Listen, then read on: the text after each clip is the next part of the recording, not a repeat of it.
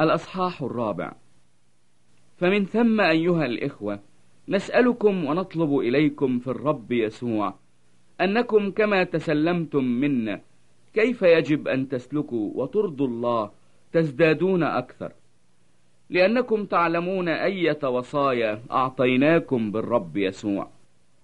لأن هذه هي إرادة الله قداستكم أن تمتنعوا عن الزنا أن يعرف كل واحد منكم أن يقتني إناءه بقداسة وكرامة. لا في هوى شهوة كالأمم الذين لا يعرفون الله. أن لا يتطاول أحد ويطمع على أخيه في هذا الأمر لأن الرب منتقم لهذه كلها كما قلنا لكم قبلا وشهدنا. لأن الله لم يدعنا للنجاسة بل في القداسة.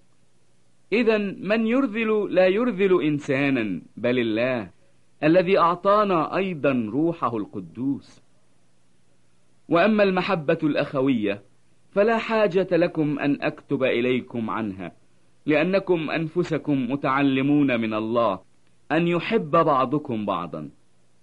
فإنكم تفعلون ذلك أيضا لجميع الإخوة الذين في مكدونية كلها.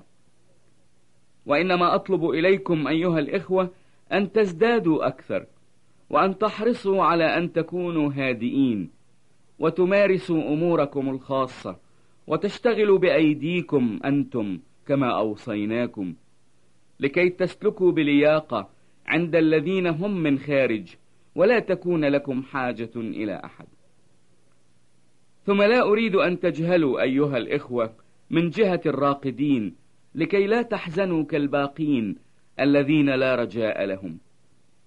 لأنه إن كنا نؤمن أن يسوع مات وقام فكذلك الراقدون بيسوع سيحضرهم الله أيضا معه فإننا نقول لكم هذا بكلمة الرب. إننا نحن الأحياء الباقين إلى مجيء الرب لا نسبق الراقدين. لأن الرب نفسه بهتاف بصوت رئيس ملائكة وبوق الله سوف ينزل من السماء والأموات في المسيح سيقومون أولا. ثم نحن الأحياء الباقين سنخطف جميعا معهم في السحب لملاقاة الرب في الهواء. وهكذا نكون كل حين مع الرب. لذلك عزوا بعضكم بعضا بهذا الكلام.